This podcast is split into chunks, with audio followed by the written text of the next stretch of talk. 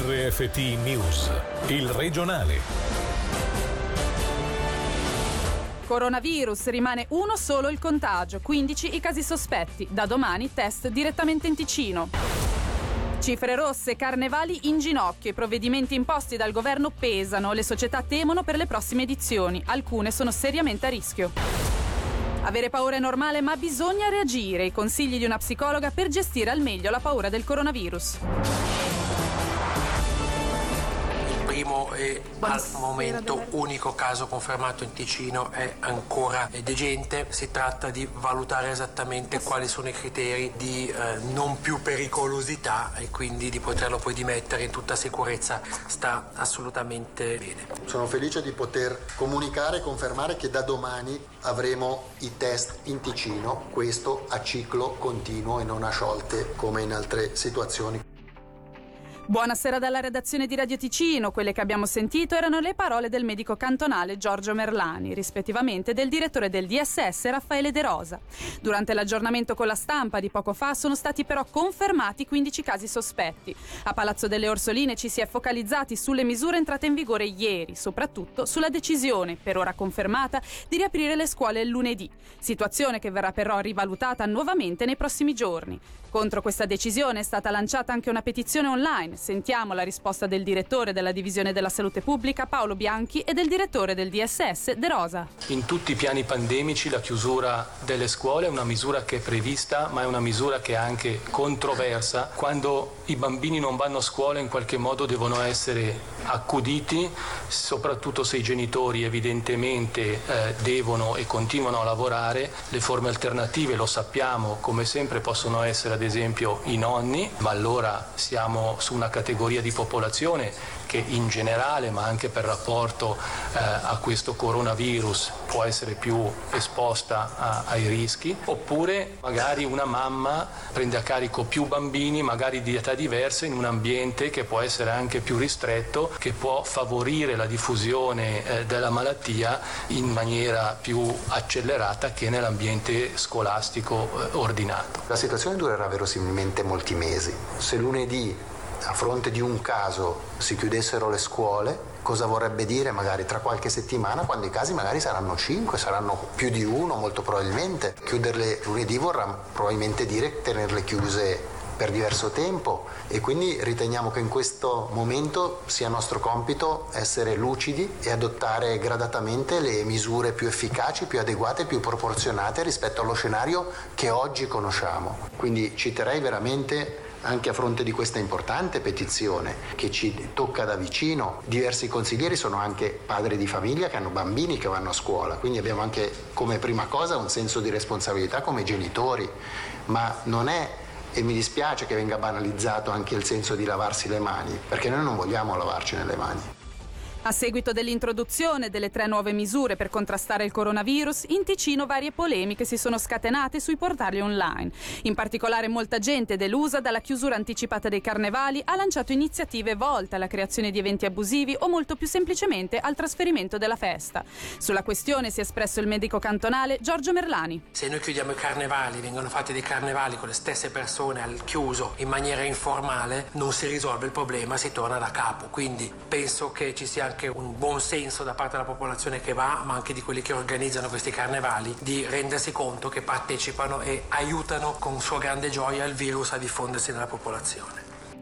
Dopo la delusione arrivata con la chiusura dei festeggiamenti ufficiali, arrivano i costi. Molti carnevali si sono visti chiudere la manifestazione mentre si trovavano i blocchi di partenza, annullamento che rischia di mettere in ginocchio i baccanali del calendario ambrosiano. Come ci dice Angelo Chiello, nessuno spreco di cibo, ma le fatture scoperte salate mettono a rischio le prossime edizioni. Nella maggior parte dei casi, come Brissago, Cademario e Biasca, i fornitori si sono resi disponibili per riprendere le derrate alimentari già acquistate dagli organizzatori.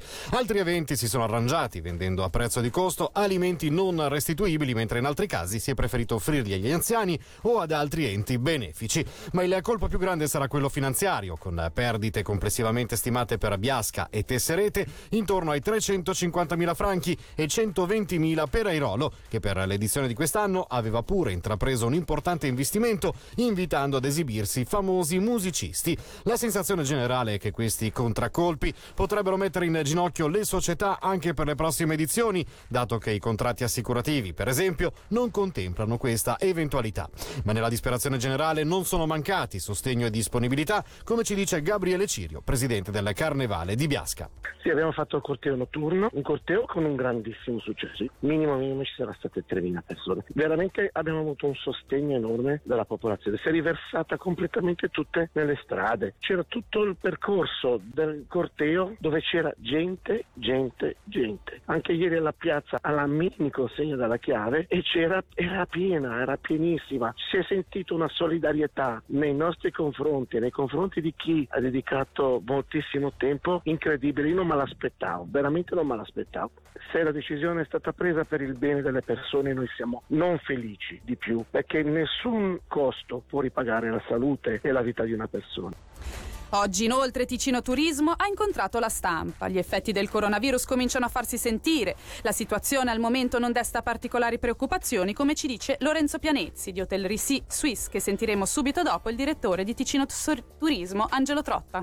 Abbiamo messo in piedi un gruppo di lavoro permanentemente in contatto con eh, Svizzera Turismo e con anche il Dipartimento di Salute e Socialità del Canton Ticino e il DFE e quindi cerchiamo appunto di innanzitutto di capire cosa sta succedendo, poi secondariamente di analizzare, vedere se possiamo fare qualcosa e soprattutto cosa e come comunicare. Percepiamo eh, questa particolarità, quindi il turista che vive il nostro cantone vede molto bene come in Ticino ci si muove come sempre, senza nessuna difficoltà, senza nessuna restrizione e quindi ci sono turisti che prolungano i loro pernottamenti in questi giorni perché effettivamente vedono un Ticino dove il tempo è meraviglioso, dove la gente si muove, si va in piazza a bere il caffè e si va al ristorante a pranzo e a cena. Ci sono delle disdette, questo ci deve far riflettere. Noi stiamo monitorando la situazione con il Dipartimento della Sanità e della Socialità, così come a livello di eh, confederazione. Abbiamo preparato un decalogo di cosa bisogna fare in questo tipo di casi, ci è arrivato addosso così all'improvviso, ma il Ticino ha saputo reagire molto bene.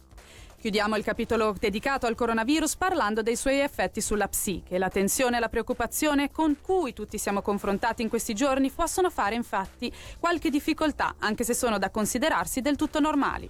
Sentiamo la dottoressa Patrizia Montini, psicologa e psicoterapeuta cognitivo-comportamentale. Noi siamo confrontati con una situazione che è particolarmente stressante per noi tutti perché si tratta di una situazione incontrollabile e imprevedibile. Questo quindi il primo impatto è uno shock per tutti noi, anche per le autorità e dopo un primo tempo di shock si cerca di attivarsi e di cercare di controllare la situazione. Come primo consiglio direi che è importantissimo attenersi alle disposizioni e indicazioni cantonali federali. L'ansia fa proprio parte parte di questa situazione ed è normale.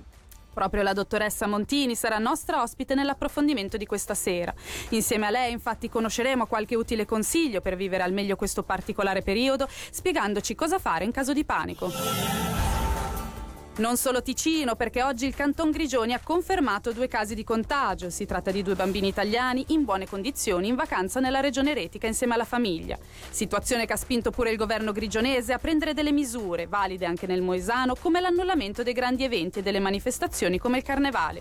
Una decisione che ricalca quella comunicata ieri dal nostro Consiglio di Stato. Grazie alle interviste di Michele Sedili, sentiamo il parere di alcuni ticinesi al riguardo. Ma secondo me assolutamente no. Uh, dovrebbero solo emettere, secondo me, un'ordinanza. Chi ha un mal di gola, chi ha dell'influenza, di stare a casa e basta. E lasciare liberi i cittadini di vivere. Sono d'accordo, assolutamente è giusto seguire le indicazioni che ci hanno dato il governo. E ovviamente tutto senza panico e senza tutto questo allarmismo comunque mantenere la calma. Io dico che le precauzioni ci vogliono sempre, però personalmente io mi vivo la giornata normalmente, non vado in ansia, se deve arrivare arriva. Stare proprio oppressi o tipo che svaligiano i supermercati è una cosa pazzesca. Mi ricordo mio nonno che neanche ai tempi della guerra eppure ne ha fatti. Però sono d'accordo su tutto quello che vogliono fare le precauzioni. No, sono troppo severi. No, perché comunque i grandi magazzini sono aperti, palestre eccetera sono aperti. Ma mi sembra un po' ridicolo. In qualche modo devono pur reagire no? per essere rieletti. Si sa ormai che non è così pericoloso questo virus co- come sembrava, no? È, è contagioso, è tutto lì.